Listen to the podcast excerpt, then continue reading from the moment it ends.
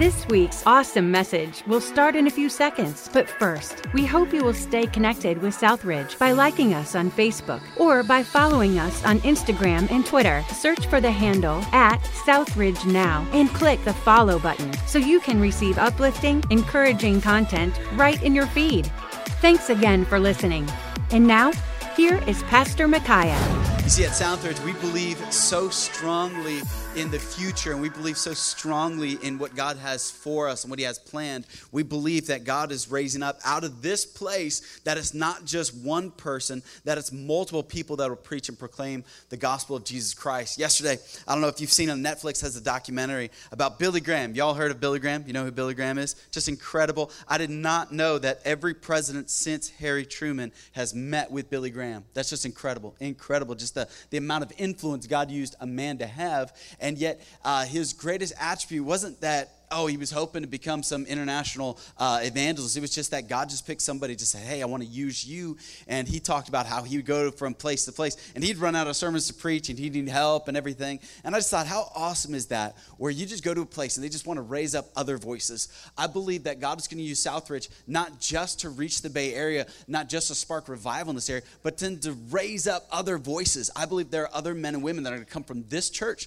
that God is going to use. And so this morning, I want to just set that into the culture of our church. So that's why I like having people that uh, come and speak, but not just from other places, but right here from our own church that God is just raising up men and women who will preach and open God's word. And so this morning, I want to introduce to you a couple. Many of you may know them, but you may not, because sometimes we look at oh man, God uses that person. Of course, uh, they're called to that, but I've got a career. And I want you to see that God uses people, even though they may have a career that's not full time ministry. And uh, so I've asked uh, Adam Carr to come and preach this morning. And I just love this family. He and his wife are just doing an amazing job, great leaders. And uh, he's just manager for Walgreens, but yet God has gifted him not only to speak, but called him also to speak. So we're going to hear him this morning. So can we just give a big welcome to uh, Adam Carr as he comes and delivers the word this morning?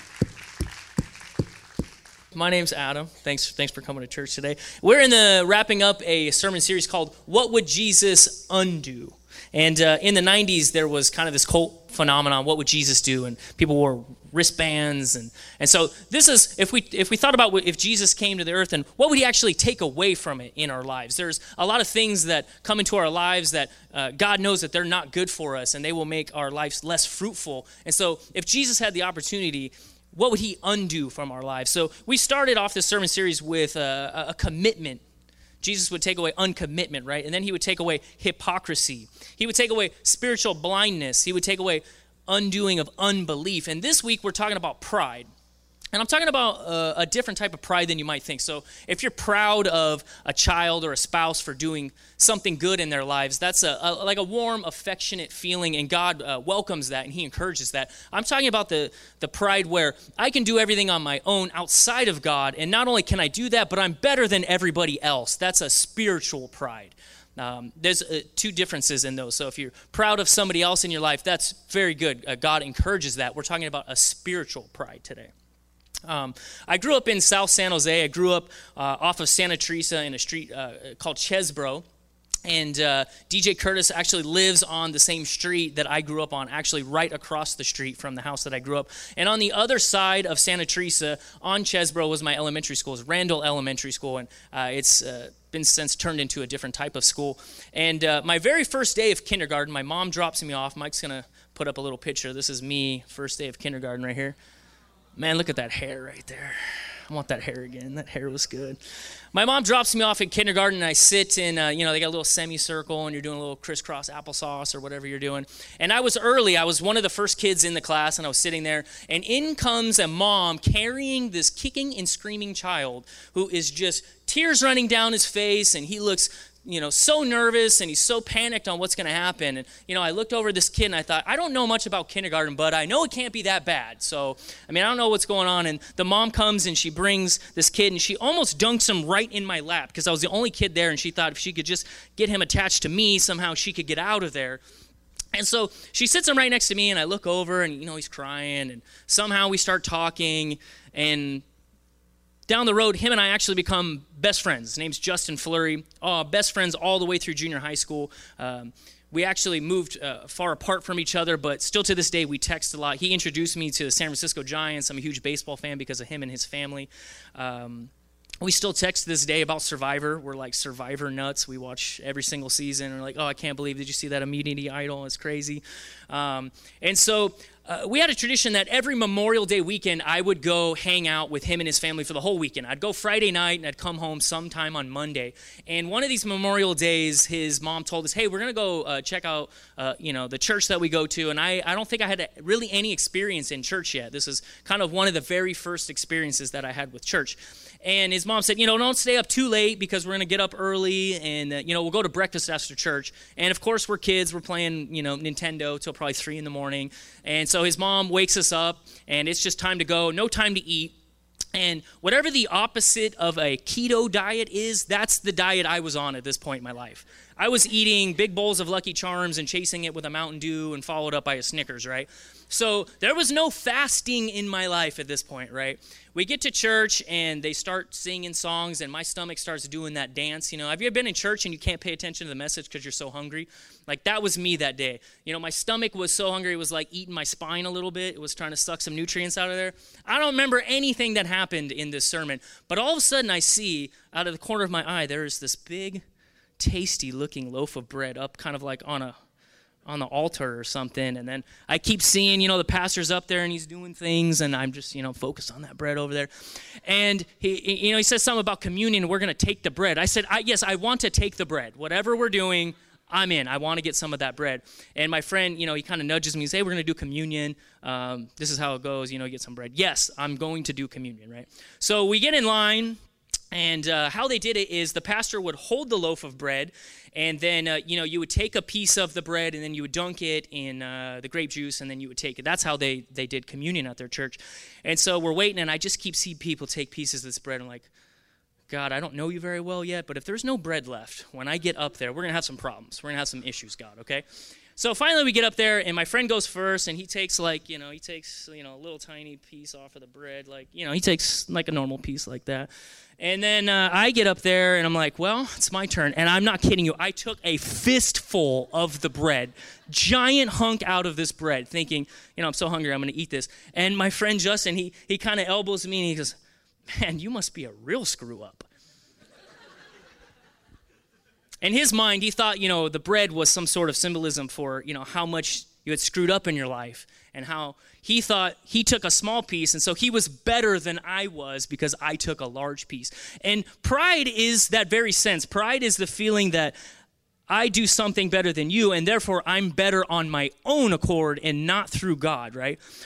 When I was prepping for this uh, sermon, Pastor Mackay had sent me a couple outlines, and I took a look, and uh, you know, there's one about pride, and I thought, yeah, pride, that's a good one. You know, I don't, I don't really struggle with pride. That's that's pretty easy.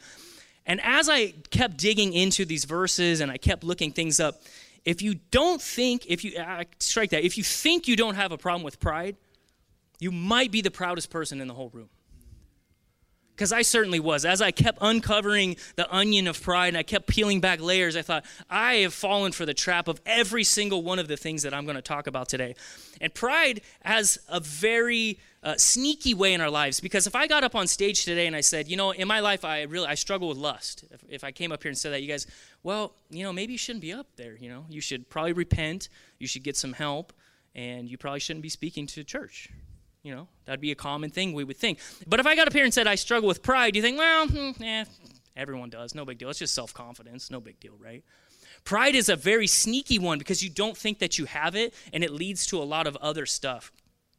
Uh, a family friend of mine, Rob Hunt, he turned me on to a book uh, called Mere Christianity. And this is uh, C.S. Lewis, one of his very, very famous books. If you haven't read this book, I really encourage it because he really breaks down Christianity in a very easy way to digest. So if you're if you're new to Christianity, it's a, a, a, just a great way where he really dissects every little facet and gives you some really good practicality to everything.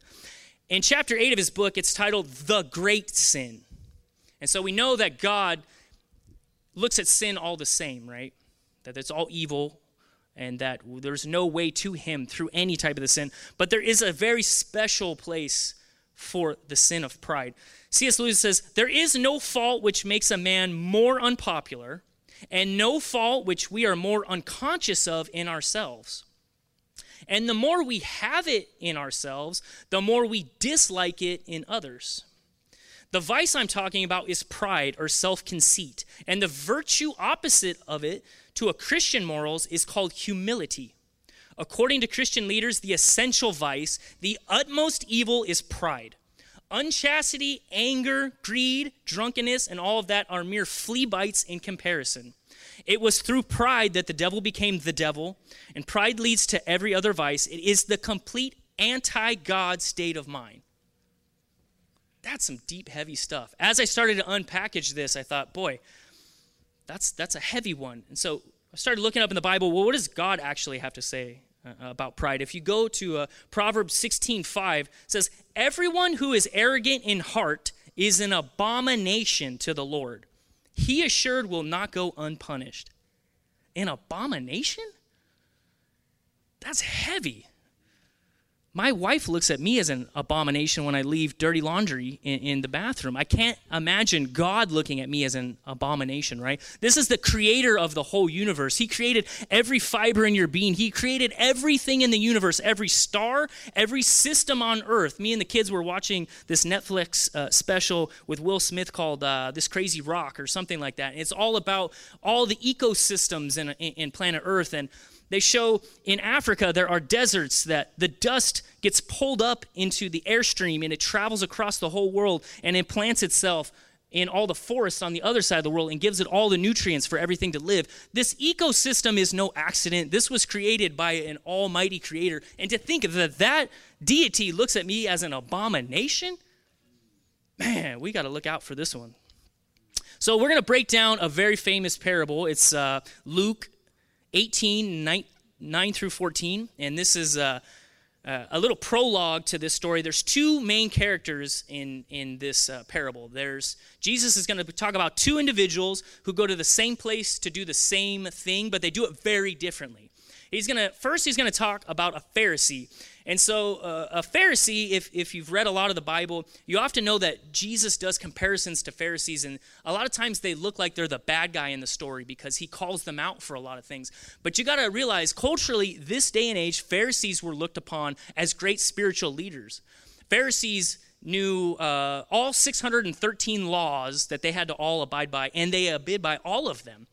They had to memorize the very first five books of the Bible, and I'm not talking about just the names. They had to memorize all the books, everything in the very first five books of the Bible. They were the religious leaders. You would look at these people as you would look to Pastor John or Pastor Micaiah.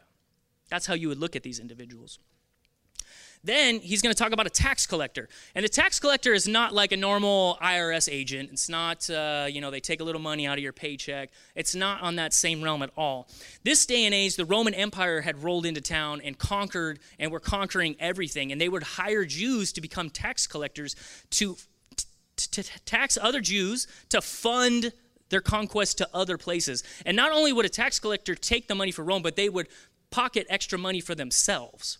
And so, uh, a modern day interpretation, you might think of maybe like a drug dealer in our neighborhood, just outside of the church, and he's selling drugs to people, and then he's taking money to make himself better. You need like a visceral feeling when you think of a tax collector. Um, when I was preparing this sermon, I thought, you know, how, how would I look at a tax collector? And having two young girls, I thought I would look at a tax collector maybe as somebody who's uh, viscerally the same way as somebody who preys sexually on young kids. That's how you have to think, like the hate that you would have for this type of individual. So there's two t- there's two people, the Pharisee and the tax collector, and they're both going to go to a temple and, and they're they're going to pray, and they're going to do it two different two different ways. So we're going to start, we're going to read uh, verse 9 through 12. And so Jesus, he starts off to some who are confident of their own righteousness and look down on everyone else. So he's addressing a, a special type uh, uh, of people here. He's really addressing a lot of the Pharisees and the people who were the religious leaders and the people that looked down on everybody else. Jesus told this parable Two men went to the temple to pray, one a Pharisee and the other a tax collector. The Pharisee stood by himself and prayed, God, I thank you that I am not like other people robbers, evildoers, adulterers, or even like this tax collector. I fast twice a week and I give a tenth of all that I get. Sounds like a pretty humble guy, right? But the thing is, he's not all wrong, right? He really is doing at the time the right things. He is fasting twice a week. In that day and age, you only had to fast once a year. He's going above and beyond. He's praying every day, he's giving a tenth of what he has. And sometimes we can think, you know, I, I would never be like that Pharisee. Well, we all have a little Pharisee inside of us. Just this morning, I was at uh, the grocery store across the street and I was buying this big chunk of, of bread. And when I went to the checkout counter, I fell for the same thing that the Pharisees doing. There was six people in line, and at the head of the line, there was a gentleman buying two tall cans of beer with a whole bunch of change, and it was obvious that he was very down on his luck. And you know the very first thought that popped into my mind? I can tell you it wasn't, boy, I should help this guy out. I should go speak to him about Jesus. It was, man, what's this guy's problem? He's holding everybody up. This guy, go get a job. That was the very first thing I thought, just came in my mind. So to think that I am not like a Pharisee, that's a trap. I, I do struggle with the same exact thing that this Pharisee is. This individual at the grocery store is loved by God as much as I am. We are both created God equally, and we both need to be humbled by God. I hold nothing over him, and in this moment, I tried to. See, we start to look at ourselves as a gift to God and not as a gift from God. We need to be careful. Look at yourself as a gift from God, not as a gift to God. Because pride will give you some promises. Pride will give you some great promises. It'll give you the promise of self sufficiency. You know, I've been working for the same company for 19 years, and I have uh, went through several promotions. And many of those times, I put it on my own hard work, my own accord, my own skill set, everything that I've done. And very rarely have I ever given God credit for any of those things that have happened. It gives you the promise of self sufficiency. In this past year, my job has started to not be as good as it used to be. Benefits getting cut. I've started to look for other work. And all this time, I thought it was on my own accord. And I never thought to think, God, thank you for that job. Thank you for the things that I do have. Pride will give you the promise of self-importance. If you if you're up on stage and you're giving a sermon or you're you're singing songs and you feel like, "Boy, I'm a really important person. I got this, God. Look at me." That will give you the promise. But what happens when it all goes away? You're left with nothing. It'll give you the promise of self-exaltation. If I do the right things in church, if I come every Sunday, if I tithe, if I do everything, God will take care of me. That's those tricks that we were. It leads to an inward emotion that leads to an outward action that you would never want to be associated with. I don't want to be the individual across the street at a, at, at a grocery store judging an individual who I have no business doing, but pride seeps in and you don't see it and then you start falling for it. It's kind of like the very first car that I ever had. When I was a junior in high school, I worked at Round Table Pizza. And I worked uh, Friday night, Saturday night, Sunday night, 5 to 10 and I smelled like garlic, pepperoni, and anchovies for the whole weekend. My family hated it. My girlfriend, my wife, uh, you know, my girlfriend at the time absolutely hated it. I did get a lot of free pizza, so that was a benefit. But I had to walk to and from work every day, all up down Santa Teresa to get there. And it was a long walk. And it's very motivating to save money to get a car when you are walking to and from work three times a week. So I was very fortunate. My dad came across somebody who was selling a car for 500 bucks. And so I saved up $500. And Mike's going to put a picture of this bad boy up on the screen. This is a 1986 Chevrolet Caprice right here. This is the front of it.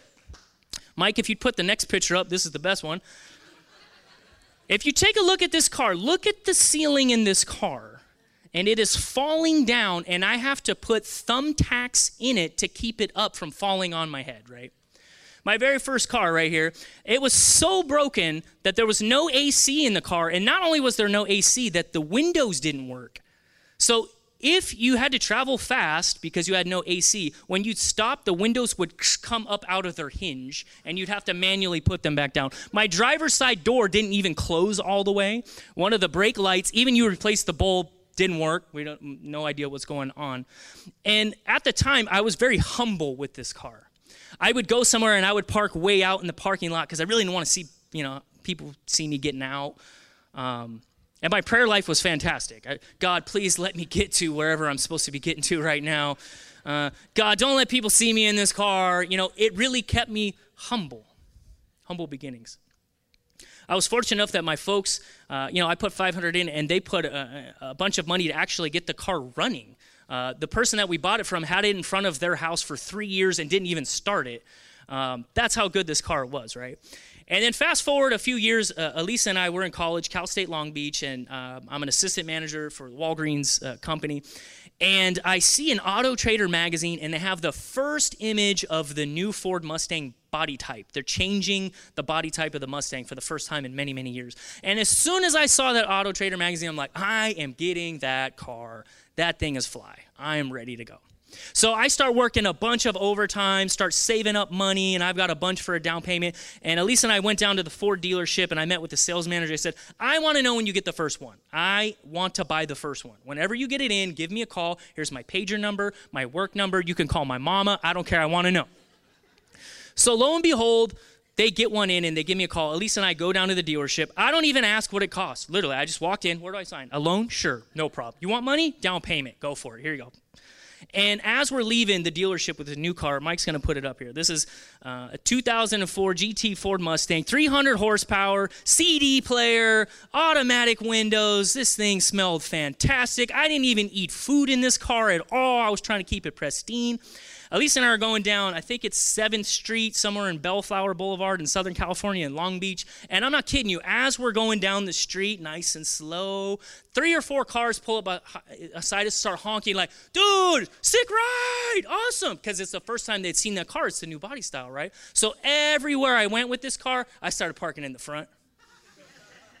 When I went to work the very next day, I pulled in, and you know, a bunch of my employees are helping out customers. I stopped everybody you guys got to come see my car. Come on, let's go. Pulled everybody out. We went and checked my car. I had a new inward uh, emotion that led to outward things that I would never do with my old car. And that's what pride can do to you. Something can change where you have a humble beginning in a 1986 Chevy Caprice, and as soon as you come across and you get that, you think you're the man and you think that you can do it all on your own. And I can tell you, I still have this car and it sure doesn't run the same as it did 10 years ago. In fact, when it rains really hard, rain comes from my glove box into my car, and I still don't know what the heck's going on with that. See, things will change in our lives, and we have to stay humble. See, when we're full of ourself, there is no room for God. When you are full of yourself, there is no room for God. See, those inward emotions, uh, I said they, they give you some promises, right? Well, those promises also make you fall into some other pitfalls. They lead to emotions and certain things like comparison. Because there is no easier way to make yourself feel better than to tear other people down. To feel better than other people, it can make you feel good. No, I'm not going to lie about that. That's that actually happens. We do this all the time in our life. I did this this morning. I told you. I looked at this gentleman buying two tall cans of beer and thought, I'm better than this guy. I'm going to church right now. He's going to go get drunk. We're the same individual. We're struggling with the same things, and I didn't take the time to go out of my way to tell him about Jesus Christ. I thought about my own things, what were going on in my own life. You know who's the worst at comparison? Christian parents. Me and my wife have done this so many times. We'll be in a restaurant and we'll see some crazy old kids acting a fool over, and they're like, man, those kids are going to prison somebody better give those kids a whooping because this is not going to end well. We do that. We make ourselves feel better by tearing other people down. We can do other things like fault finding. We can start to look at things in other people to make ourselves feel better. Oh, girl, did you see what she wore to church? Mm-mm, I'd never be caught dead in that. Uh-uh. We can start to find faults in other people. And that's what pride can do. It can also make us do some attention seeking. You know, we, we could post a Bible verse on Facebook or Instagram and be more concerned with the amount of likes that we get than the actual message of the verse. That's what pride can do. Pride is really sneaky that way. You know, all the other things, they're not easy to deal with, but they're at the forefront of your mind. Pride is an inward emotion that sneaks up on you, and that's why God tells us to take, take special attention to it. And a lot of us, you might be sitting in the room thinking, well, I don't really struggle with that type of pride. I don't, I don't tear other people down. I don't really try to find faults in people. Well, there's a different type of pride that I call reverse spiritual pride. You know, there's there's the idea of like, oh, I could never do that. There's the I could nevers. Well, I don't have any ability to get in front of people and do announcements, so I can never do that. You know, I can't get up early, so I can't come here and put the flags out. You know, I'm not I'm not really patient, so I can't come to church and, and, and take care of the kiddos back there. And you know, I can't really make coffee. I screw up my own coffee, so I can't come early and make coffee. There's the woe is me kind of pride. It's man, why is everything in my life going messed up? I do the right things and nothing's going right in my life. Look at this guy. He's got a better job. He's got this Ford Mustang. What's going on in his life? I'm working at Round Table Pizza, and this guy's over here, and I'm doing things the right thing. It's the woe is me. What do these two types of pride have in common? They're both about me. No matter what type of it is all about me, and it's not about lifting God up and glorifying God and giving everything grace to God. It's all about me. See, the very first thing that we have to do is acknowledge your inner Pharisee. See, all this week I was unpacking, uh, you know, all this messages about pride, and I really came across that I struggle with pride a lot. And if honestly, if you think you don't struggle with pride, you might be the proudest person in the room because I really was that person earlier this week. Uh, I listened to a message from one of my favorite people, Francis Chan, and uh, he, he did a message on pride. And he said, You know, if if you were God, don't you think you would create the universe a little bit differently? Like, honestly. If you could do it yourself, you think, well, I, I think I would do a little bit differently. He goes on to say, he says, you know what I would do? I would give instant punishments. He says, you know, if you screw up a little bit, God just give you a little zap, a little zing, like, hey, don't do that. Because it would stop you from doing things, right? And God kind of saves things up, you know, saves judgment for the end. And in our lives, we don't do that with our kids or our friends. You know, we call people out, hopefully, and we hold people accountable. And we would think that's the way I would do it if I was running the universe. Or if we do something good, we want an instant blessing. You know, if you come to church every week and, and you serve and you are humble before God and you, you serve others, you just give me a little bit of instant blessing right now. You know, just take care of some of these bills I got. And so Francis Chan, he, he goes on to say that he, he knows a, a very famous minister, John Vernon McGee. And John Vernon McGee was a, a, very famous person who since passed away, but he would do a lot of sermons over the radio. A very famous guy and kind of has this low, kind of high pitched kind of voice all at the same time. He says, This is God's universe, and God does things his way. Now, you may have a better way, but you don't have a universe.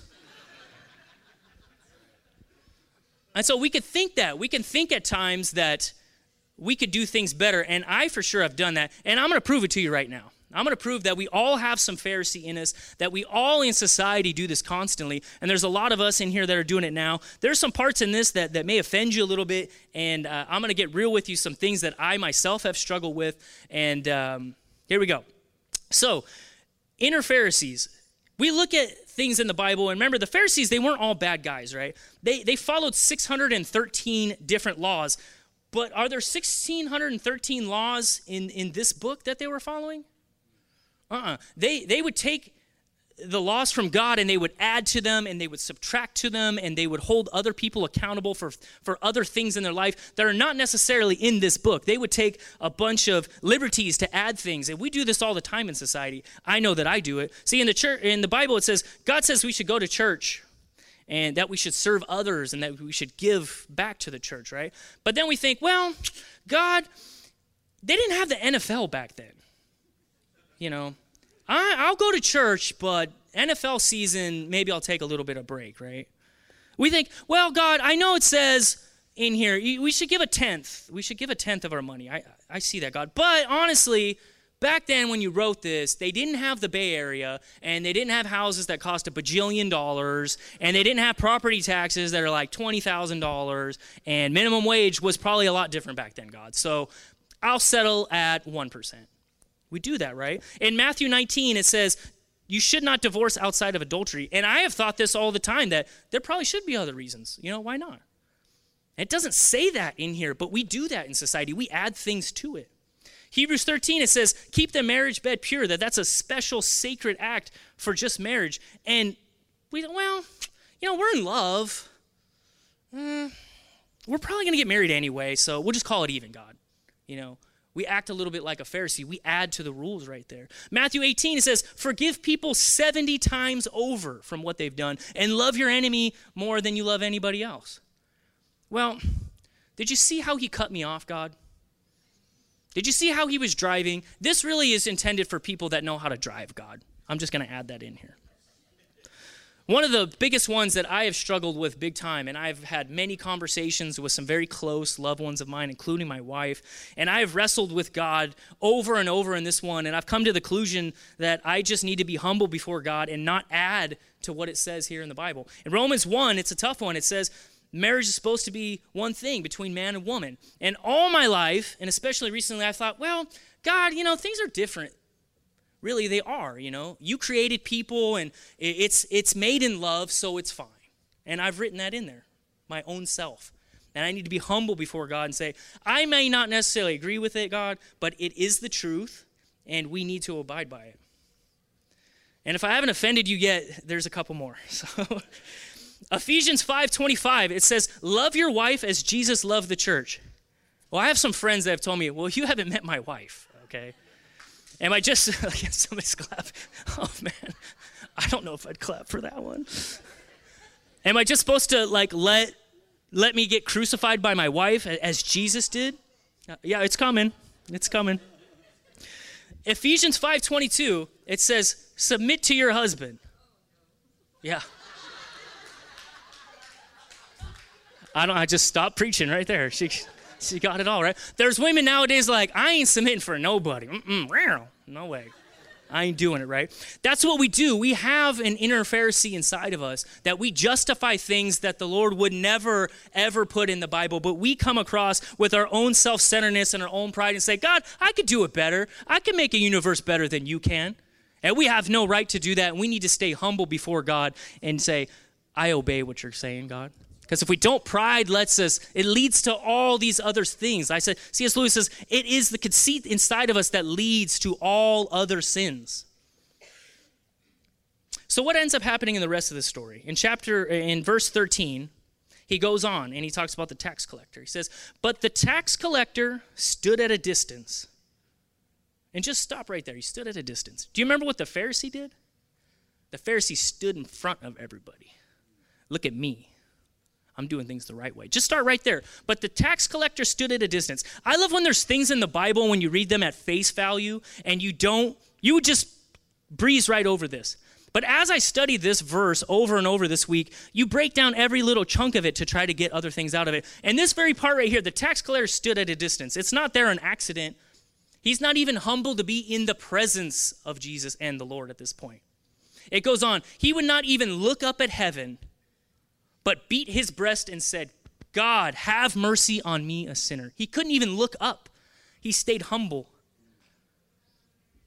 And when he beat his, his chest, this isn't like a Celine Dion, like beat the chest, right? This is, back then, this is when they would beat their chest. This is a cultural thing. You know, it means that much more, right? Beat his chest. God, have mercy on me, a sinner. He does not try to justify anything either. He just says, Have mercy on me, a sinner. He knows that there is no way out for him except through Jesus. See, there was a way out for him back then. Lawfully, he could go to the judges and the courts and say, I have stolen this much money. And they would say, okay, you have to repay everything that you stole plus 20% on top back to them. And he knows there is no way that he could do that. The only way that he can be right with God is to just come from him humbly before him and ask him for mercy. See, when we empty ourselves, we are in perfect position to be filled by God's grace. When you come humbly before God and you admit your faults and know that there is no other way to heaven than to come clean with him, that's when God will fill you up with grace. You might be thinking, man, things in my life aren't going very well. You know, I really wanted this job and the interview didn't go well. I didn't get it. My kids aren't acting the way that they're supposed to. Boy, my marriage, I got married, I thought it was going to be bliss, and all it is is we're just fighting constantly. Well, maybe it's time that we come before God and let you know pridefully we cannot do it on ourselves, that only through the grace of God that your life might start to get right. That's one of the pitfalls of pride. If we finish out this parable, in uh, verse 14, it says, I tell you, this man, rather than this, the other, went home justified before God. For all those who exalt themselves will be humbled, and all those who humble themselves will be exalted. And this was like a big shock to all these Pharisees. Imagine uh, tonight in Game of Thrones, Jon Snow comes out and he gets killed by a White Walker in like five seconds.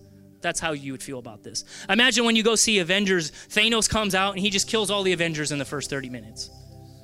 That's how you would feel about what Jesus just said. He tells everybody this spiritual leader, this person who's following all 613 rules, this person who is leading everybody in worship is not justified by God, but the guy who comes before God and says, Forgive me, I am a sinner, he is the one who is justified. And you might be sitting there thinking, Man, that's some pretty heavy stuff. And Jesus might have you right where he wants you right now. This whole entire week, I thought I had no issues with pride at all. I could tell you there's no magical bullet, there's no red and blue pill like the Matrix, there's no silver bullet for pride. It is simply to be like the tax collector, to come before him humbly and ask for forgiveness. See, there's things in your life, finances might be going, your children might be suffering, your jobs, your relationships. Humility is a position of strength, It yeah. is not a position of pride. I've had the absolute honor to baptize four people in my family, both my daughters, my wife, and my brother. And every single time I baptize them, I have prayed that in society, we often think that self sufficiency is where it's at. A true man is humble.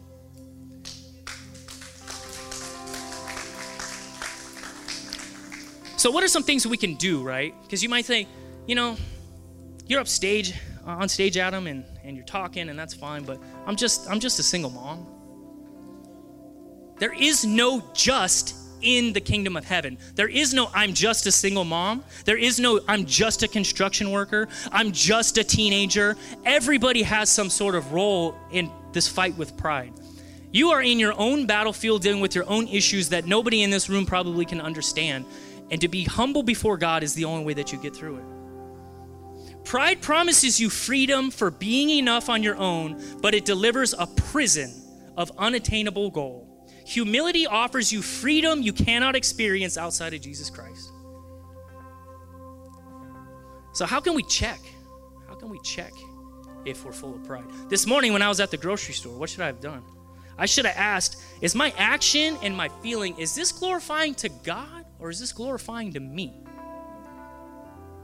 If you take anything home with you, I want you to think of that. This week, when, things come through your mind or you make certain actions, think about that. Is this glorifying God or is this glorifying me? And every action that you do, you'll start to find. This week, I started to do that. I started prepping for this message early in the week, and every little action that I thought, I thought, is this glorifying God? No chance. It's all about me. And I'm preaching the very message, and all week I struggled with that.